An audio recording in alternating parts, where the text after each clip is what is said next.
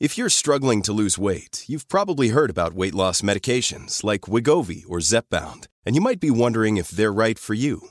Meet PlushCare, a leading telehealth provider with doctors who are there for you day and night to partner with you in your weight loss journey. If you qualify, they can safely prescribe you medication from the comfort of your own home. To get started, visit plushcare.com slash weight loss. That's plushcare.com slash weight loss. Plushcare.com slash weight loss. Hi, everyone. Well, we're going to take a little detour from our regular programming. This past Sunday, March 15th, my Nana passed away. My mom and I were with her in her New Jersey home, and she had some family visits and many FaceTime visits from afar. She was surrounded by love from all the people who cherished her and looked upon her in awe of her spirit and brilliant mind and sense of humor.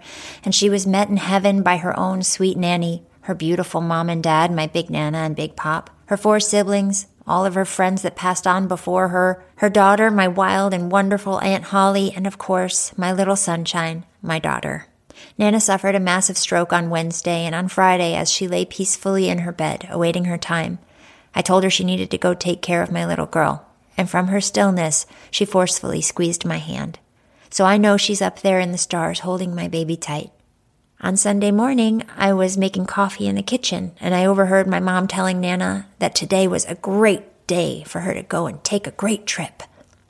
Mom got up, and then I sat down, and Nana had gone, just like that. She was off on her great trip. She's smoking her Virginia Slim menthol 120s and dancing on the space rainbow with her family. And I have no idea what a space rainbow is, but my cousin keeps using the term, and I love it. My cousin Sierra, here's what she wrote about Nana the other day. This fine woman danced over the Rainbow Bridge this morning to be reunited with her daughter, my mama, after 100 years of life. That's right, 100. She had a marvelous life and saw so much a woman's right to vote, the Great Depression, World War II, and she helped deliver a baby in the tunnels of Pearl Harbor, just to name a few. Her humor always amazed me, especially the last decade, because while her body aged, her mind was still sharp, all the way to the very end. When she passed, she was among her carefully placed angels and family in her Pennington condo, a place where she stored cookies in the stove. The walls are forever stained with nicotine, and her wheelchair, she morbidly named Ursula, rests in the corner.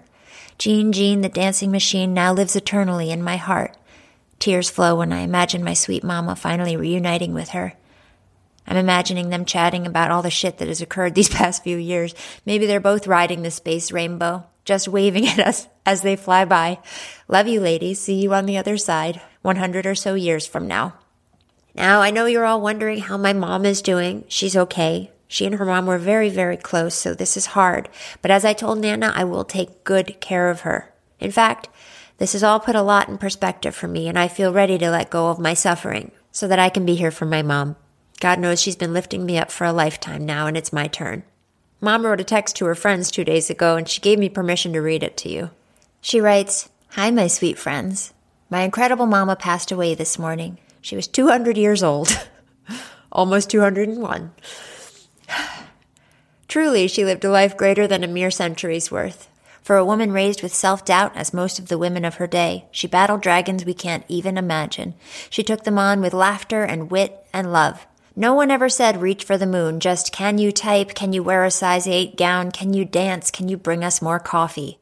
She was a poet, a producer, a nurse, an adventurer, a loving but crappy wife, a loving mother, grandmother, and great nanny to 14, some who've never had the chance to meet her. I never knew her to be afraid of anything or anyone. She knew Enrico Fermi and Oppenheimer, hung out with John Kennedy, Gary Cooper, Juan Batista, danced with Arthur Murray for years and Balanchine for several minutes. She had tea at the Carlyle with Eleanor Roosevelt, who was fascinated that mom worked. And also, this is Molly speaking, mom forgot to mention this little tidbit, but Nana once made out with Gregory Peck and she slapped him because he got fresh. She wrote, she smoked till she was 97 and had to switch to e cigs these last few years. She loved us all unreservedly. And we can all tell you she was a highly accomplished listener and storyteller. Did she stretch a few tales? Of course but we're the luckiest people in the world to have inherited her legends and known the warmth of her love. A few years ago, my mom recorded a StoryCorps interview with Nana for the 75th anniversary of Pearl Harbor. Nana's experience during the bombing is wild. I'm including that interview here, and I'd love for you to listen. But before I play it for you, I do have a request. What would have been my baby's due date is Saturday, March 20th. I had big plans for the day. I made gorgeous little soy wax candles with essential oils and wood wicks and little dried flowers, and I planned to send them out last week with a fancy little card with a prayer asking friends and family to light the candle on March 20th in remembrance. And then I lit one of the candles just to see how well the, the scent was coming across, and the damn flame went out immediately. Once I got it going, it stayed lit, but the poor little tiny flame was struggling to survive, and that is not the vibe I was going for.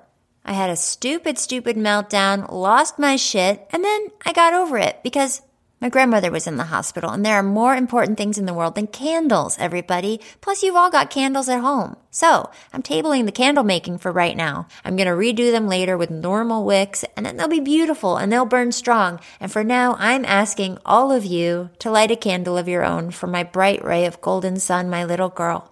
And while you're at it, please light a candle for my beaming sun, moon, and stars, my Nana. It can be the same candle. That's okay. Just think about them both. Oh, and again, March 20th, Saturday. Now, please enjoy this interview with the one and only Jean Sharp. Okay, uh, here we go. My name is Penny Hockey. I'm here with my mom, Jean Sharp.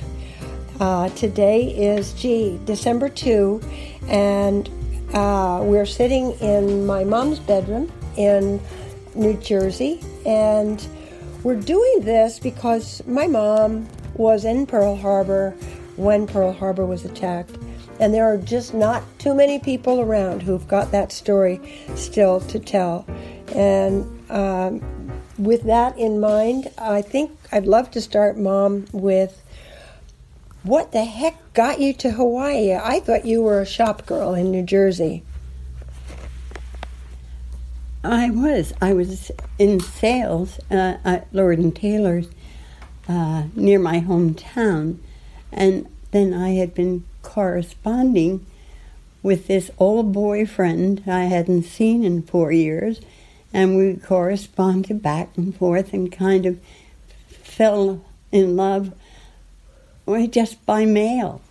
And uh, then he said he really wanted me to come to Hawaii to marry him. Crazy. And of course, the fact of just going to Hawaii was so exciting, and, and I left and went down. We were married in in September, late September, and then. But wait a minute. How did you? How did you by yourself?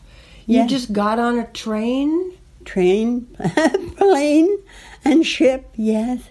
And it's amazing. How long? I'm sorry to interrupt. How long did it take a train to get across the United States? I can't remember, honey. Three or four days. Oh. And uh, on the train, uh, uh, we stopped in Chicago overnight, and uh, this other person got on in the next bunk. We had those little curtain bunks, and I heard a relative say, "I hope you have a nice bunk mate." And so I stuck my head out and said, I'm, I'm nice.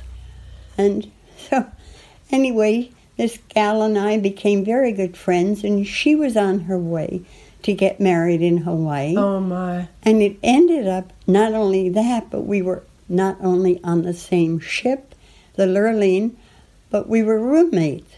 So it was such a wonderful, I thought, well, now this is meant to be. And so we became good friends. And her husband was an airman in Hickam, and I lived in Hickam Housing, which is right outside of Hickam, because my husband B was a, a United States engineer. And so we were in constant contact after I got down there. Wow, it must have been crazy not really remembering my father, but just kind of knowing him in correspondence and coming down the gangplank in this on this beautiful island of, of Oahu mm-hmm. and was it like meeting a stranger or did you um, know each other? It was kind of like meeting a stranger. We hadn't seen each other in 4 years. But I was so excited and you know I was going down there and being in the Hawaiian Islands and and I expected a beautiful ceremony on the beach, which we never got, of course. But uh, it was just thrilling to be in Hawaii and getting married. I was very nervous too. Oh, I'm sure. Because I wasn't quite sure whether I had done the right thing or not. I would think so. I mean, the last time you saw him, you were 16. Now you're 20 years old. A really kind of a country girl from New Jersey. Yes. You know, a whole other other world. It was like reading a movie magazine. It was so strange that I was in the middle of this weird story. Yeah. But it was exciting, and I was young and carefree and and adventurous. So I thought, well, why not? So, so I guess we can jump right to it. It was uh, shortly after that. Uh, you and my father were living in like a bungalow. No, it Had, was a two-story uh, temporary, uh, real type army housing. Oh, at Hickam Field? No, right outside of Hickam Field. Uh-huh. Uh, but connected to Hickam. And it was uh, typical army low ranch right. style housing right. for two families. Uh-huh. And next door to us was a Japanese family uh, of three people. And uh, we didn't see each other very much because I was busy just trying to be a new wife. Mm. And also, I had gotten a job uh, down in Honolulu at the Liberty department store selling cosmetics to supplant our income. I didn't know that. Yeah, and uh, of course, I love that part. That yeah. was fun.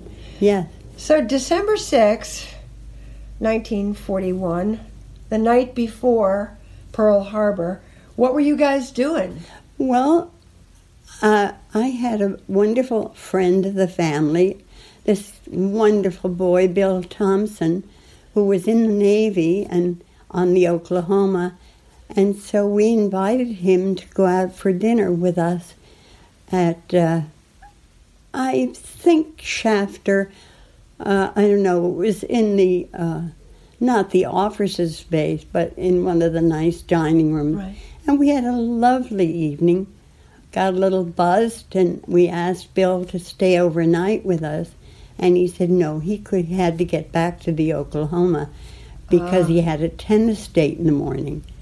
So that that's what happened the night before the sixth, and and then early in the morning, we were awakened by this horrible noise and and outside, and I said, "Oh no!"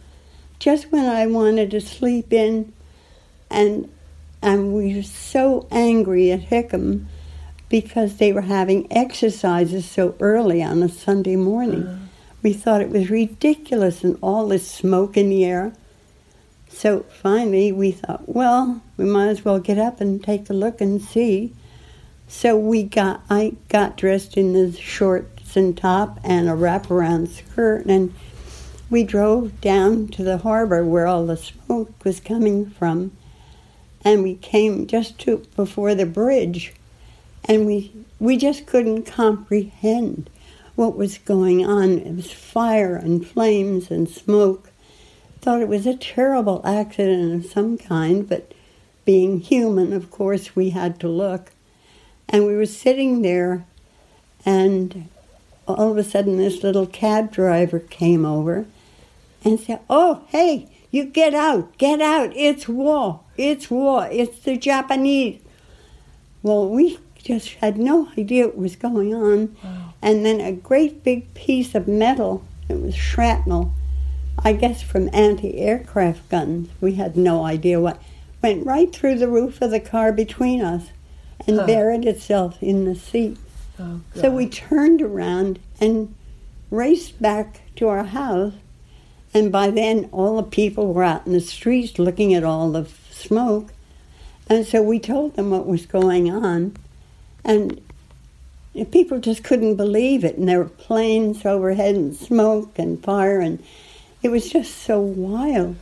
And then, so we thought, well, we were told we had to evacuate but before we had to uh, fill garbage cans, uh, which they brought around, clean garbage cans in trucks because the water main to the Kamehameha Hospital had been broken. So we were asked to fill these with our hoses. And I find myself being able to lift these huge barrels up on the trunk bed. I guess it was just the adrenaline. Pure adrenaline. And Oh, then, uh, were there were there uh, Japanese planes going overhead? yes, oh yes. And were did you hear the sound of mortar and gunfire? Oh my goodness, yes. I mean, it was just a cacophony of noise. I mean, you didn't know which was which the planes, the smoke, the sirens, the like the crash and bang of, of Did- attack. Did you want to run and hide? Well, we didn't know what to do, but we were told by, I guess, our local patrol people that we had to evacuate.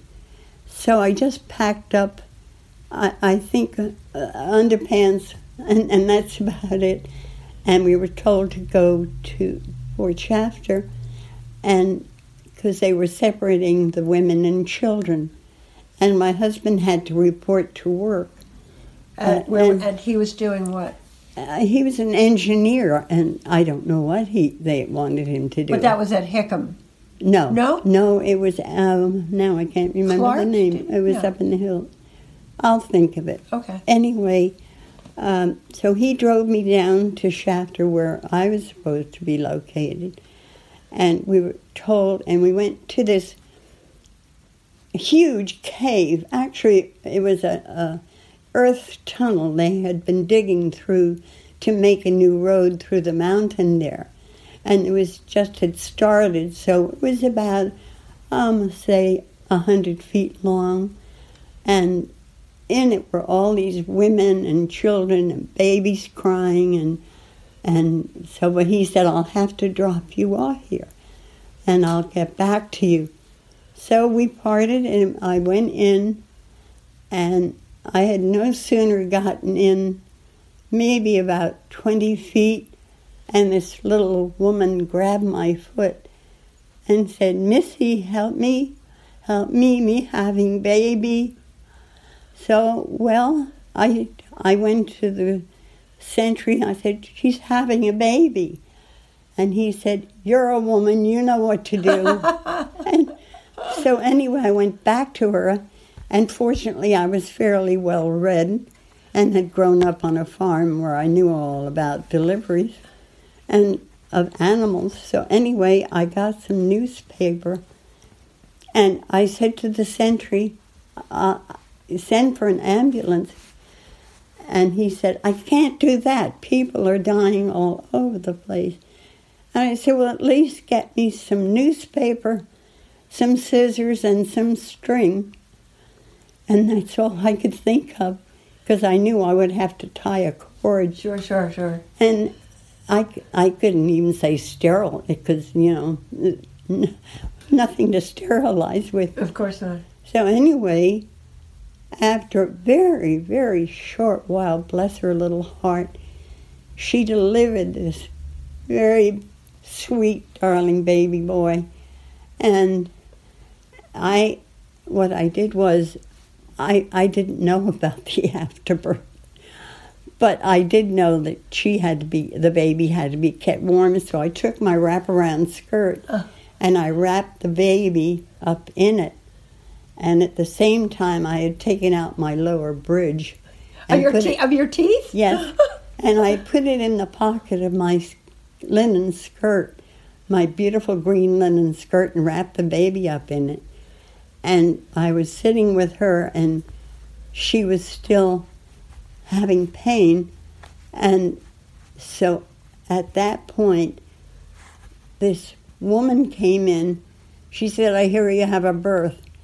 And she grabbed the baby and grabbed the woman I, and she, she had a wagon outside and they took the woman and the baby And- and my your teeth. and my teeth and so anyway and so I was just sitting with her and the place was crowded with women crying and children crying. And So they came in and with all it was was this dark earth tunnel, and they had strung up some work lights on a, uh, I'll say about ten feet apart, going back into the tunnel, and um, so anyway, uh, I'm t- I'm trying to remember now. Um, oh, and then they, oh, before this happened, um, before Bob, before we evacuated, Bob and I were fascinated by what was going on because there were hangars on flame, on fire, and we were running. Uh, uh, the sentry said, "Get out of here! There's another wave coming," and we were running across the field to get to our house, and this Japanese plane came over and strafed at us, and whether it was from the bullet fragment from uh, coral being struck, but I had a gash in my leg. And my husband said, Fall down, you're hit. And I said, You fall down. I'm getting out of here. And so, anyway, when we got to the house, I, I put some band aids all around it. So, you know, because I was bleeding. And, and that's when we told we had to evacuate. Yeah, I forgot that part. So when you were in the cave, could was it you? Did you hear more sounds of war uh, going no, on, or was no, it quiet no, at this point? No, no, it was pretty still outside because the major waves had passed through. Uh-huh. No, it's just the crying and the Right. children screaming and and so anyway, then the sentry came in here and said, anybody with uh, any medical training. I know you. So what I was thinking, well, I had I had taken a Red Cross course at home, just as a matter of fact, and also I had just delivered a baby. So I thought, yes, I have. So I went with this guy, and he took me down to the hospital, and I walked in, and they grabbed me and they put me in this white coat and said, report to operating room three. And I said, oh, where's that? they said, third floor. Well, the corridors were lined with stretchers and bodies on the floor. They could, didn't have enough stretchers for the people. So I'm going past all these people. I was horrified but fascinated. I get to the operating room and and I walked in. I said I was told to report, and I was standing there, and they were operating on some of the, the lights and people around the table, and I was so excited. I thought, oh, this is thrilling, and and I was standing there, and this nice fat Hawaiian nurse came over and said, "Here, nurse, get rid of this," and handed me a leg which had been severed above the oh knee. Oh my God! And I stood there and I said, Oh, I'm going to faint. Nobody paid any attention. And I said, I think I'm going to throw up. Nobody even looked at me. So I didn't know what to do with the leg. So I just quietly took it over and I stood it in the corner of the operating room and I ran out that door and down those stairs so fast. Oh my God, my head was when my stomach was lurching. And I got down and I threw myself behind some bushes and throwing up like mad because we had had some coffee in the tunnel. And I was so nauseated. And then this guy came by, very young guy. He said, Hey, can you drive? And I said, Yeah. And he said, Well, I can't. I don't have my license, but we, ha- we have to get out to Hickam. I said, Okay. So I wiped my mouth and we got in there, and the road was littered bodies because they Oh, had Mom. strafed the main highway to from Hickam to Honolulu. And so it was it was um, it was just too much to take in. It was like watching a movie. Like a movie. It like a movie yes, set. it was. I was in shock, no doubt about it. Quality sleep is essential. That's why the Sleep Number Smart Bed is designed for your ever evolving sleep needs. Need a bed that's firmer or softer on either side? Helps you sleep at a comfortable temperature? Sleep Number Smart Beds let you individualize your comfort so you sleep better together. JD Power ranks Sleep Number number 1 in customer satisfaction with mattresses purchased in-store. And now save 40% on the Sleep Number limited edition Smart Bed for a limited time. For JD Power 2023 award information, visit jdpower.com/awards. Only at Sleep Number stores or sleepnumber.com. and it was all like little bits and pieces, like little funny strips of film. It was weird. And so then, Let me interrupt for a second. Did you know by any chance that the Oklahoma had been hit? no, So you didn't know that No. your friend from home. no. Okay. I knew, I knew that there. We saw, I saw the Arizona, You, you saw it. which had was sinking, and other. Sh- there was so much smoke and so much fire. I really couldn't get it. gra- It was just too big. Yeah. to take in minor detail. I did see men in the water. I saw the water on fire. You know, the flames coming out of the wa- uh, water from the gasoline, and uh, so that that was major noise. But it, well, I know where I was. Oh, Well, you had uh, you. The guy had said to you, "Can you drive?" And Oh, you yes. said yes. Yes, so he took me out and we went up the same road that I'd come down on, and cars lit it all over. They hadn't been taken away. This is within an hour, two hours. And so we get back to Hickam, not, not to Pearl. We went to Hickam to the air, uh, hangars, and we were picking up people and taking them bodies. We didn't know dead or alive. A couple, we just load a couple in, take them to the Kamehameha Hospital, which wasn't far. And there was one I remember was so bad that cook had been thrown up on his stove Oh, and burned so badly, and he, he was uh, dead or unconscious. I saw so many dead bodies that day that I can't even remember so many individual ones. So we get back to the hospital, and by then I was just covered in blood sure. and uh, my sneakers were so bloody. I remember squishing, and, and that bothered me terribly. And I, but I didn't want to go barefoot with all the debris On the around. glass. So anyway, they said, uh, "Okay, report down to the Quonset hut at the bottom of the hill where they had more uh, soldiers and sailors in there." And uh, so I went down, and they said, uh, "Would you help this?" Uh, I think it was army man. I don't remember, but they his foot was bleeding.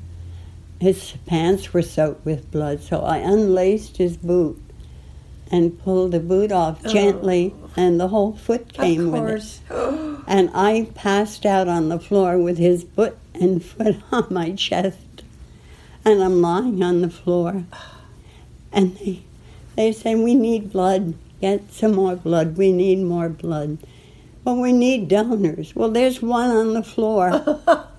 so they picked me up and, and drew- drew my blood there. And then, anyway, that, that was about it. They gave me some juice and and I was at the and then they said you're going to have to go back to the cave. So I went back there, and my husband found me there finally because of, and this this was the next day. Uh, I was overnight with Yeah. all of this misery and groaning and my leg was hurting and I was miserable and drinking coffee like mad, more coffee. And finally, when Bob found me, we finally drove out to our housing, Hickam Housing, and the sentry said, You can't go in there. This time it was evening, and he said, Well, he said, You can't drive back because you can't use your headlights. So go in, but be very, very quiet. So we got in the house and we put, we nailed army blankets up on our bedroom window. And we stood and looked at each other because neither of us could really comprehend what mm-hmm. we had been through. So we just kind of looked at each other, and then all of a sudden there was a shot outside. Ah. And we both dove under our bed and cried like babies. I mean, we just sobbed. We hadn't even allowed ourselves to even feel for two days. And we just cried and cried. And then when we got up in the morning, there was a body outside, and I guess they were looting. So, and that was about it. And then, then every, every I know that after that, I I found out that the Oklahoma had gone down, and I really didn't know anything about Bill.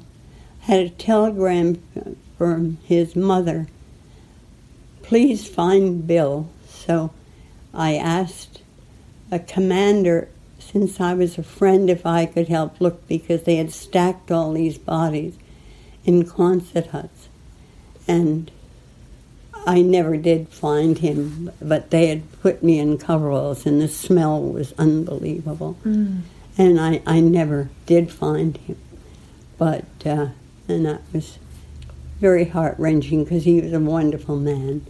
And he could have stayed overnight with you. Yes, he could But he wanted to play tennis. He and wanted so to play tennis, Back. yes.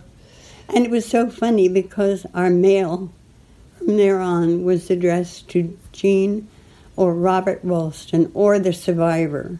Oh. All our mail or, Or the our- survivor. was either or the survivor. Oh my goodness. And yes, and Oof. so Mom, that was the major. That's Yeah. why, for oh, for years on December seventh, I really got very upset. Sure. Now I'm kind of calm, but I I cannot watch the footage anymore. No, no I just not. can't. Of course not. th- that was it, and Well, yeah, but le- uh, let me ask you a question. Like sometimes I hear, uh, um, um, I don't know what you call it, but uh, I hear things like, "Oh, the the Japanese, the local people knew in advance." well, that's what we What heard that because uh, I know when we got home, the Japanese family was gone, and later. oh, the we- people that you live next yeah, to you. they were gone. And what we heard later, this was maybe a month later, was that they had somewhere in the local Honolulu paper, there was a statement about them getting out. Hmm. We, we never could verify whether it was rumor or fact. Right. All I know is that our neighbors were gone. And, Wow. Yeah. I know that you uh, stayed in Hawaii till around August of 1942. Yeah, I went to work. And you were pregnant. yes, I went. miserably pregnant. Yeah. Miserably pregnant. gut wrenching pregnant. Yes, Gut-wrenching pregnant. uh, I went. Uh, I went to work uh, at the airfield at Hickam, repairing blueprints and things that had been destroyed or half destroyed in the fire, and uh, and so it was daily. I mean, I went to work, and Bob was picked up by buddies to go to his job. Up, oh, it was Schofield Barracks was where he had to report, and so I was working, and and we had very limited food. We had wonderful local food because we're in Hawaii, but we couldn't get things like paper products, and we had to make do, and and uh, things like Kotex and toilet paper were non-existent.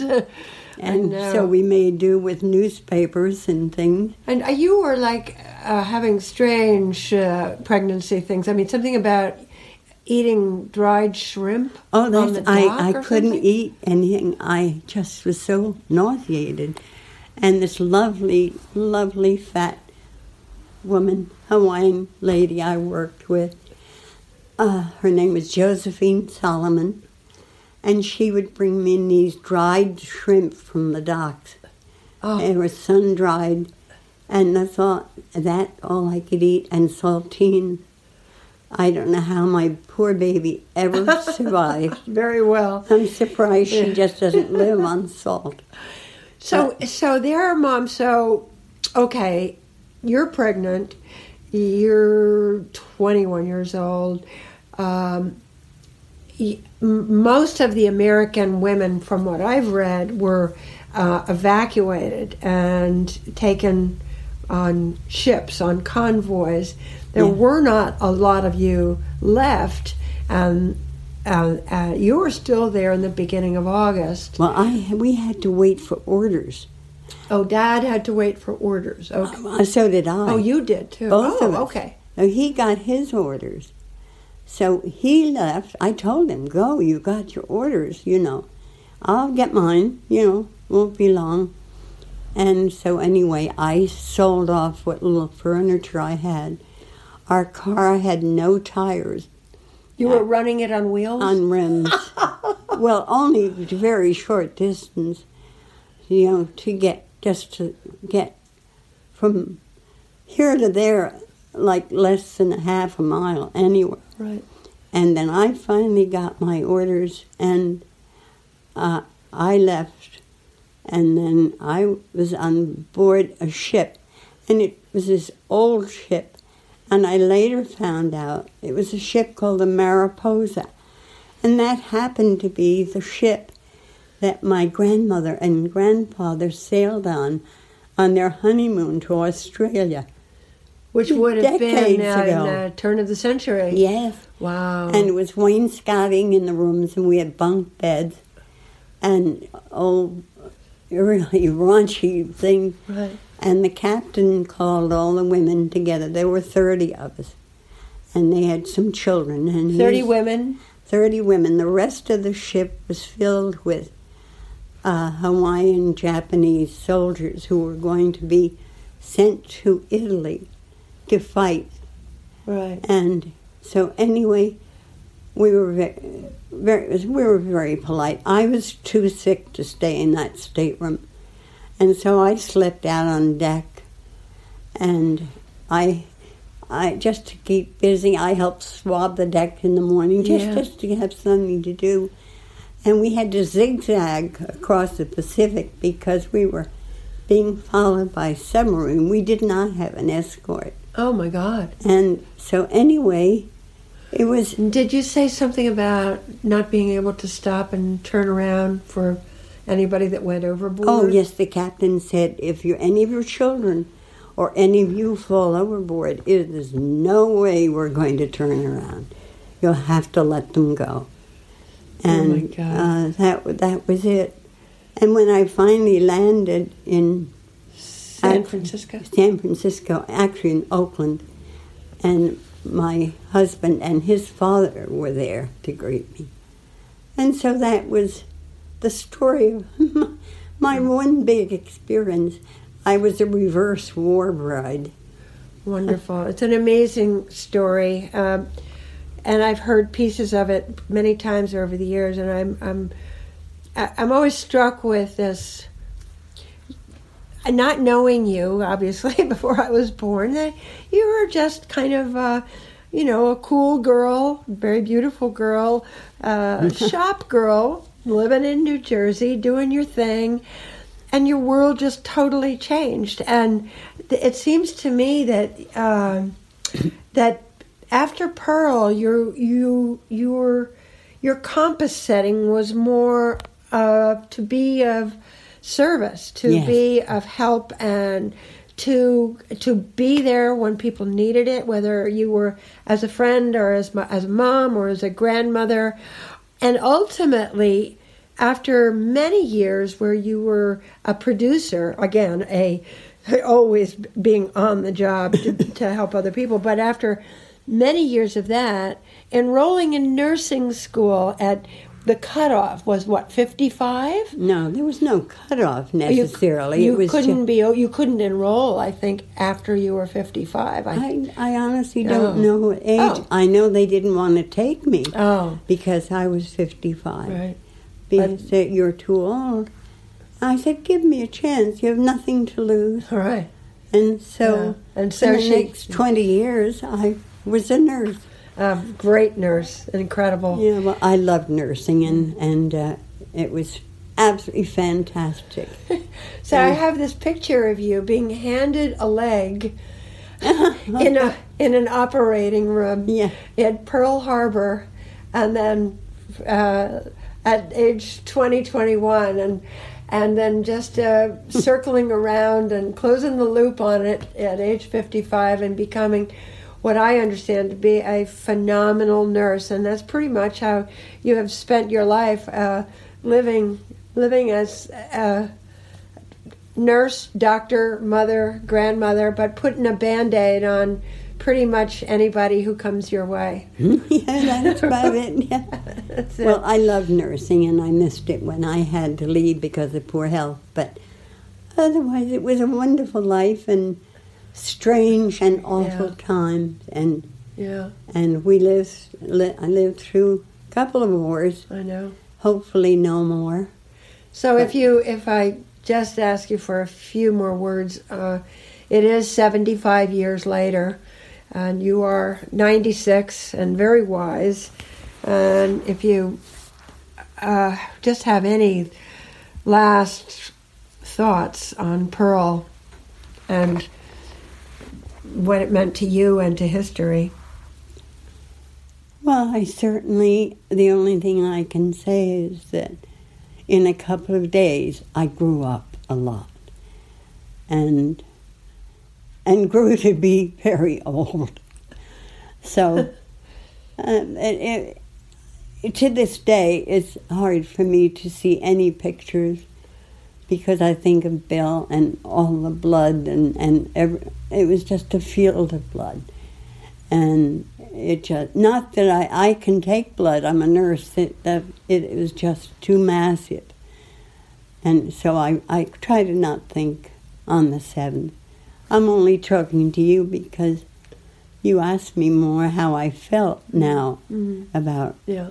december 7th what is only three days away i don't know whether i'll watch on television i, I doubt it but i'll see how i feel about it Yeah.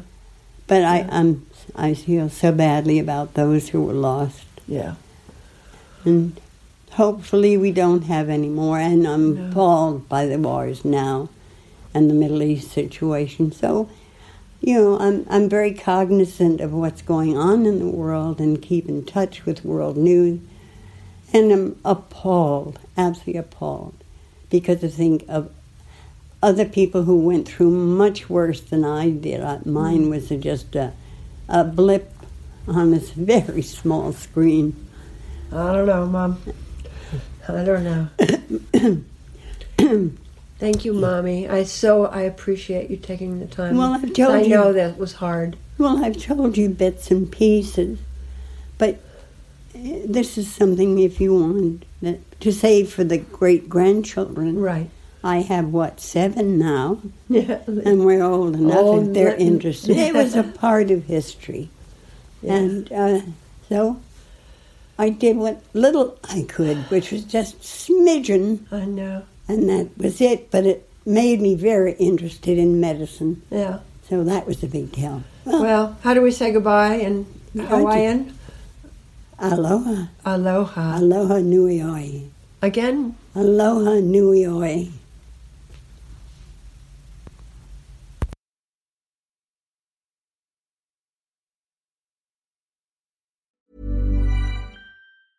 Need new glasses or want a fresh new style? Warby Parker has you covered. Glasses start at just 95 bucks, including anti-reflective, scratch-resistant prescription lenses that block 100% of UV rays. Every frame's designed in-house with a huge selection of styles for every face shape. And with Warby Parker's free home try on program, you can order five pairs to try at home for free. Shipping is free both ways, too.